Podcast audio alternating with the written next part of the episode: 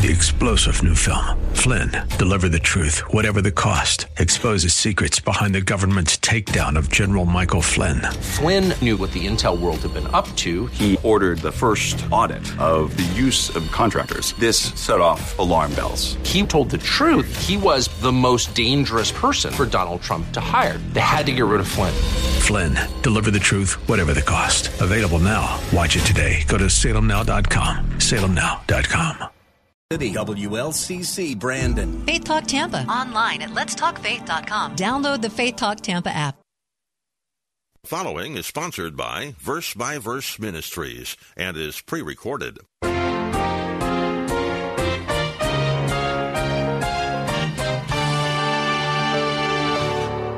There are young people who are frustrated with their parents and they've given up on their parents.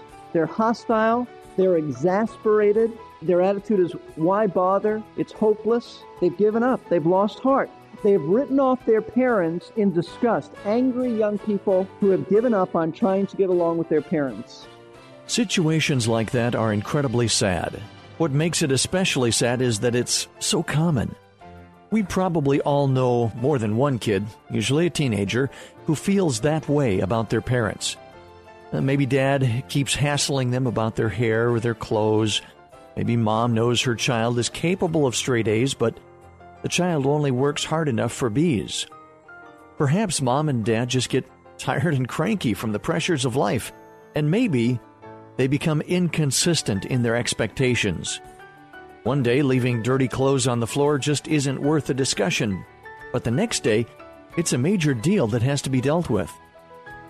Let's face it, our kids provide endless opportunity for criticism, and our fallen natures tend to turn those conflicts into anger and frustration. How easily we forget that our kids are just growing up and experiencing much of life for the first time, just like we did. They're bound to make mistakes. But if we know where to look, they're also bound to make us proud. That's the situation in a lot of homes, and today Pastor Steve is here to give us some practical and biblical tips on how to overcome and even prevent these situations while still maintaining discipline. Welcome to Verse by Verse, a radio Bible class taught by pastor teacher Steve Kreloff of Lakeside Community Chapel in Clearwater, Florida. Last class in our first part of this message on biblical parenting, Pastor Steve dealt with the issue of who is responsible for raising our children. Today, in the middle part of our class, we'll hear some helpful answers to the question what should we not do in raising our children? What are some things that we parents tend to do to exasperate our children? Here's Pastor Steve with today's lesson. But even though there are a number of people on the Father's team, and this is what you want to catch, men and women. Even though there are a number of team members on that team, he must remain in control and be aware of what's happening in the lives of his children. When I say control, I'm not talking about domineering or dominating. He needs to be aware. He can't hand it all over to his wife and say, You do it all. And I think that's where many fathers are failing miserably, Christian fathers. They haven't a clue as to what's going on in their child's life. Mom knows everything. Mom does everything. Dad doesn't know what's going on or very little of what's going on. They've given everything over to their wives and they don't know what's happening. They don't ask pertinent questions of their children or their wives. They don't spend much time with their children. They just assume it's the sole responsibility of uh, either their wife or the church. The church will do it. Sunday school will teach them. Well, that's not that's not the case, and they just sort of uh, are absentee fathers.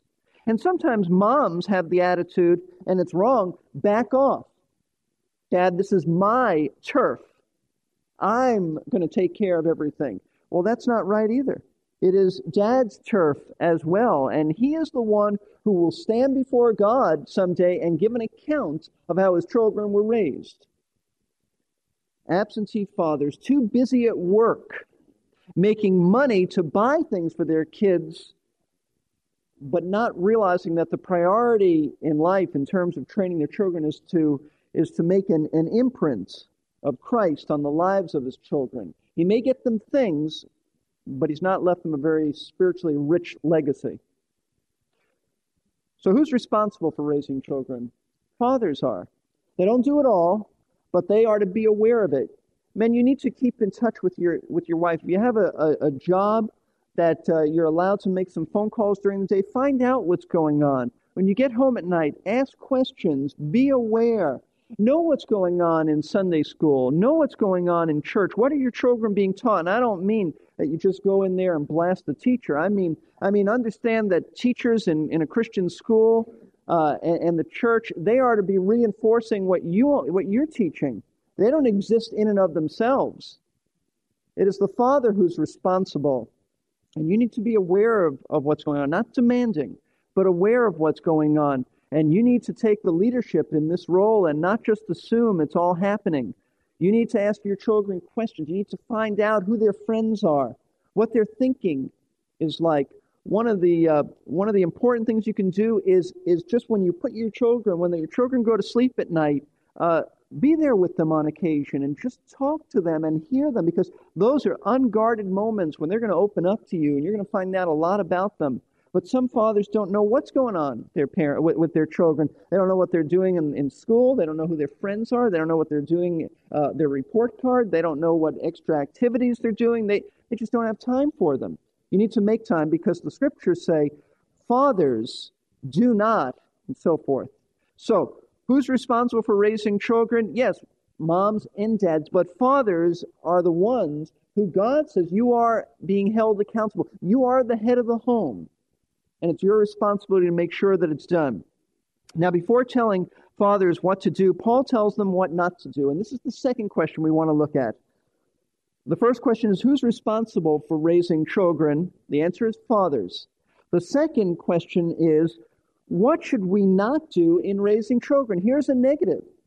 What should we not do? What should we avoid? Well, let's look at verse 4 a little closer. And fathers, do not provoke your children to anger. Don't provoke your children to anger. It's vitally important that you understand this verse. If you misunderstand this verse, you will likely interpret it to mean that you should never do anything that would upset or annoy or make your child angry. That's not what this means. That's not the point. There are times, let me tell you, there are times your children are going to be angry with you. There are times they're going to be very angry with you. I don't expect with my children any child that when you spank them and discipline them, they're going to be happy and say, Thank you. I needed this. I appreciate it. And I love you all the more for it. And uh, that really would be weird. That'd be abnormal. You'd look very oddly at a child like that. And, and that's biblical because Hebrews chapter 12 says, No discipline when you're going through it, no discipline at the time is joyous. It's tough. Afterwards, it yields the peaceful fruit of righteousness. But when you're going through a, a, a difficult time, uh, it's not fun. So uh, children are going to get angry and they're going to get upset because you don't let them get away with, with what they want to do. You don't let them get their own way. If you do that, you will raise a spoiled brat. You just raise a spoiled brat. So don't back off because they get angry at you, and don't think that this is what this is what this verse is, is saying. Don't provoke your children to anger. So I better not tell them anything that might upset them. Go ahead and upset them by doing what's right. Otherwise, you're going to have a spoiled brat who's insistent on always getting getting their way, or they might have a little temper tantrum. Isolated incidents of anger are not the issue in Ephesians 6 4, but rather Paul is talking about an angry lifestyle. In the Greek language, it's very clear uh, that, that the usage of this word is an ongoing way of life. It's not isolated, it's not just an outburst of anger. It's an ongoing way of life. In other words, we are not to incite our children so that they turn out to be angry young men and women angry against God, angry against us, angry against the church, angry against authority. We are not to do that. We are not to provoke them so that they, they, they become angry in a settled kind of conviction. Now, there is another verse that, that is helpful on this Colossians. If you look over to the book of Colossians, chapter 3, just two, two books over. It, it's, um, it's a parallel verse, but it gives us some more insight. Colossians chapter 3, verse 20 and then 21. Children, be obedient to your parents in all things, for this is well pleasing to the Lord. Fathers, do not exasperate your children that they may not lose heart. In other words, while children are to obey their parents, that's what he says, children, you're to obey your parents. Father, uh, the father is to make sure that he does not take advantage of disobedience and exasperate his child by making unreasonable demands. That's a, that's a real, real uh, careful warning we ought to heed. That'll lead to losing heart, and that's what he means. In other words, I hope you, I hope you understand this. There are some fathers who feel like because they have the right to, to tell their child to do something, that whenever they want, they just snap their fingers. And the child has to do whatever they say. And the Bible says that you are in danger if you presume upon your responsibility of being in uh, the authority, that you could cause your children to lose heart. What does it mean to lose heart? It means to take the wind out of their sails, to terribly discourage them. A discouraged kid who thinks, no matter what I do, it's always wrong. There's nothing I can do that would please dad. That's what it means to lose heart. That's what it means to, to take the wind out of his sails. And whether you realize it or not, angry, exasperated children are descriptive terms for today's youth. It is the prevailing attitude behind rebellion. There are young people who are frustrated with their parents, and they've given up on their parents. They're hostile, they're exasperated. Their attitude is, why bother? It's hopeless. They've given up. They've lost heart. They've written off their parents in disgust. Angry young people who have given up on trying to get along with their parents. Now, does that mean, and I want, you, I want to be careful about this, that you don't hear me saying every time you find the rebellious child it's his parents' fault? That's not what we're saying. What we are saying, though, is that is that parents ought to be careful that they are not part of the problem that they have not done anything to exasperate their child. If a child on his own chooses to be rebellious and angry uh, and, and that that's his responsibility. He's answerable to god for that. So i'm not saying every time you find a rebellious child it's always the parent's fault. No a child has to respond properly to what god is doing in his life. But we better be careful that we are not guilty of provoking our children to an exasperation in which they are angry and they are frustrated and they are hostile because of us. So, what I want to do, and make, I want to make this very practical, I want to give you nine things to avoid, nine ways that would provoke a child to wrath, nine ways you can exasperate a child and what you ought to do is write this down, and this is certainly not exhaustive, but you ought to write this down and avoid it. These are, these are things you ought to avoid. Okay, so we're going to be very practical here. We'll be right back with those nine practical things to avoid in just a minute. We'd like to welcome you if you just tuned in. We're glad to have you with us today. You're listening to Verse by Verse with Pastor Teacher Steve Kreloff of Lakeside Community Chapel in Clearwater, Florida. Pastor Steve has been ministering at Lakeside since 1981. Pastor Steve is giving a series of messages about the biblical family. We've had some great teaching in the areas of husband wife responsibilities, money matters, and other topics. Today, we're in the middle of the first part of a two part message on raising our children. The Bible provides us with a wealth of instruction and Pastor Steve has been bringing them to light for us, as well as offering practical applications. Here's Pastor Steve now with the first of nine very practical tips on things that we can do to avoid provoking our children to habitual anger and resentment. Number one, lack of consistent discipline exasperates a child. Lack of consistent discipline exasperates a child. Child needs to know where he stands.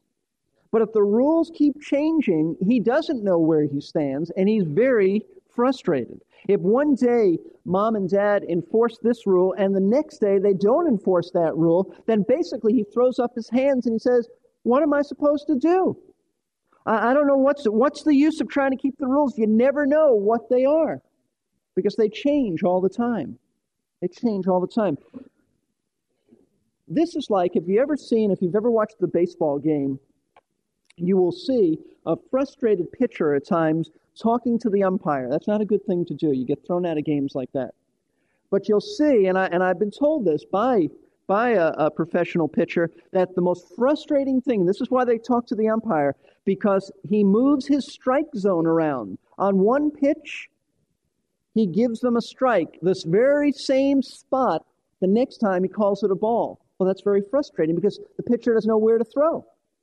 Now, he doesn't get frustrated if the umpire is consistent. He may think that the umpire is a very wide strike zone or a very, very uh, narrow strike zone, but he can live with that. What he can't live with is don't change the strike zone on me because I don't know what to do with it. And that's where you'll, you'll see some conflicts between umpires and, and ball players. Well, that's true with a child. If you change the strike zone on a child and you change the rules, he doesn't know what to do. He's frustrated.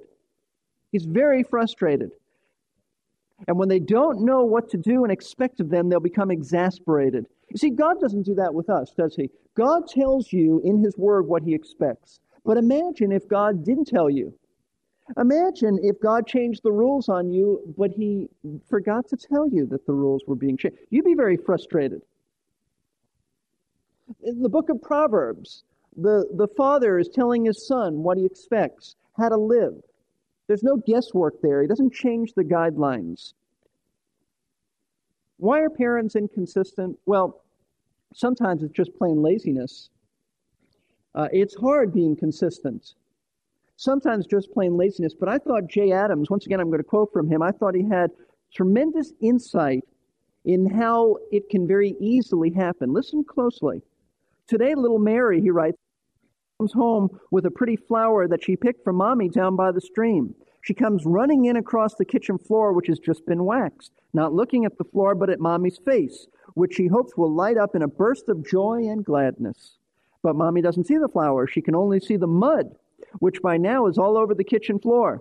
Mary is verbally torn apart, limb by limb. What is her reaction? I try to be nice to mommy, and I was practically murdered for it. Mom rethinks her actions that night. I nearly kicked her across the room. She didn't deserve that. Mom could be could have re- recouped by admitting her wrong to Mary and straightening things out, but she did not, and this led to adverse uh, results. Tomorrow, Mary may do something really serious. She may lie, give rebellious backtalk to her mother, or whatever. But because she overpunished Mary yesterday, today, Mom may let, may let her get away with it. It is precisely that sort of inconsistent discipline with which our children are being raised and about which they begin to think, what's the use? They begin to put two and two together and find that, that they make 10. They think today you get murdered for doing nothing, but tomorrow you get away with murder. You never know what you're going to get. You never know what the limits are. You never know what the penalties might be. What's the use? You might as well do what you want to anyway. So they give up on mom or dad and they become exasperated over changing limits. I read that because I think that that is prevalent in a lot of families. That there is an overcompensation because you, you did not deal with it as you should. Therefore, tomorrow you'll overdeal with it or underdeal with it. The thing to do is, mom should have said to Mary, Please forgive me. I was wrong. I should have never done that. And here are the guidelines. So, lack of consistent discipline exasperates a child have guidelines. Let your children know what the guidelines are. If you change it, tell them. Tell them before they break it or before they, they obey it. Number two, second way to exasperate your child never allow your child to fail, and you will exasperate him or her. He learns that no matter what he does, he cannot please mom and dad. And he will eventually stop trying to please you because he can't do it. No matter what he does, it's never enough. We call this perfectionism. We call this perfectionism. It's never enough. If they get a B plus on their paper, why didn't they get an A? They get an A minus, they should have got an A plus. Perfectionism drives a child away because he is taught by his parents' attitude that they won't accept him if he makes a mistake. And he knows he's going to make a mistake, so he's very frustrated. You see, the home is to be a place where a child ought to be himself. You know what? A home, the home ought to be a place where a child can be goofy, just goofy, and say ridiculous things and act like a little kid and not feel like mom and dad are going to mock him and come down on him or be threatened or be made fun of. He gets enough of that at school. He gets enough of that, unfortunately, in the church with, with youth group and around his peers. He ought never to get that at home. He ought to be able to make mistakes. He ought to be able to fail. He ought to be able to just be, even if he's older, a little kid and not have mom and dad come down on him, not put unrealistic expectations on him. 1 Peter 4 8 says that love covers a multitude of sins. His parents ought to convey unconditional love. We love you regardless of what you do or what you don't do. Because he gets enough of, un, uh, of conditional love outside of the home. Third way we exasperate our children by not allowing harmless mistakes. I'm not talking about sin, I'm talking about harmless mistakes. That exasperates a child if you don't allow him to make those harmless mistakes. You know, some parents see everything in life as major. Everything is a federal case. There's nothing they let go by. It's all major, it's all big, it's all sinful. That's not true. Parents, not everything is as big as we always think it is. And not everything is critical. There is a difference between violating Scripture and violating house rules. House rules are not Scripture. You can be flexible on house rules. You can make adjustments on house rules. You can even compromise house rules and not having to feel guilty about it. You don't compromise Scripture. A generation ago, let me illustrate this, and you may not like this illustration, but I'm going to give it to you anyway. Who could get mad at a man with a heart that's fluttering? Right? Who could possibly get mad? A lot of people could. I want you to know that. A lot of people. A generation ago, Christian parents had major arguments with their sons over hair length. Over hair length. That was the big thing, over hair length. And that became such an important issue that it obscured other issues. The other issues didn't even seem that important anymore. They were, in fact, they were all put on the same level. Let's put it that way. Like lying and morality and things like that. It became so major, this hair length, that when the real critical issues came up, child couldn't tell the difference because everything was major. Mom and dad had a fit over hair length. And you know, hair length, clothes, jewelries, jewelry, these aren't that critical. These really aren't that critical some of these things are, are really cultural, let me tell you. And uh, some things children just have to learn on their own. I'm convinced that clothing, hairstyles, jewelry are often major issues. You know why? And I know you're not going to like this. Because of parents' pride, sinful pride, because what will our friends think if our son has an earring? there, I said it. What would they think? Now, I'm not encouraging that. I'm not endorsing. I'm not even taking a side on that on that issue. But I am saying that you need to be careful of your motives.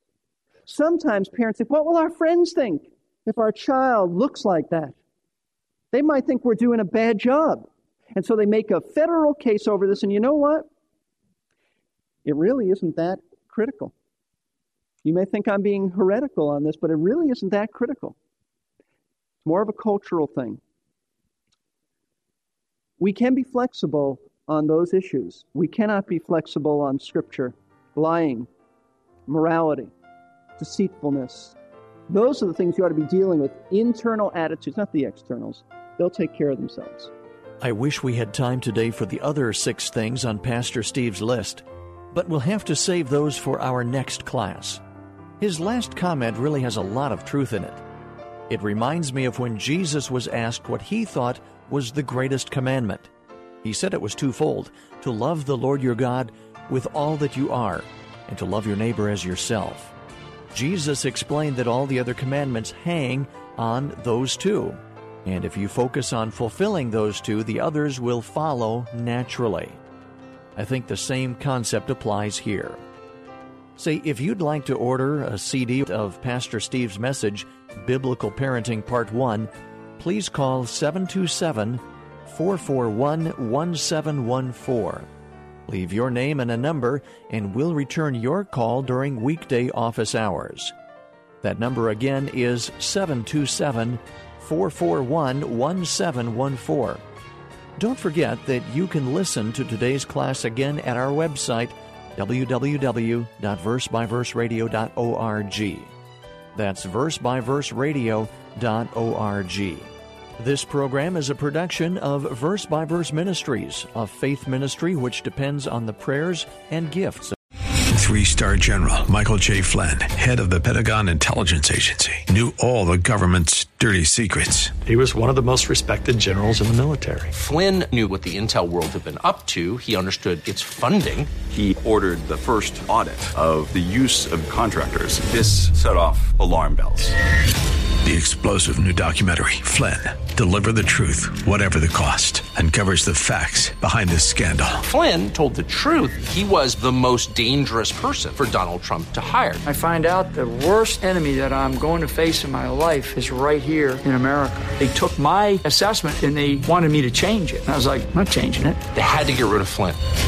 With in depth interviews, archival footage, and never before seen personal records of the man behind the headlines. I just felt like I was drowning. Flynn, deliver the truth, whatever the cost. Available now. Watch it today. Go to salemnow.com. Salemnow.com.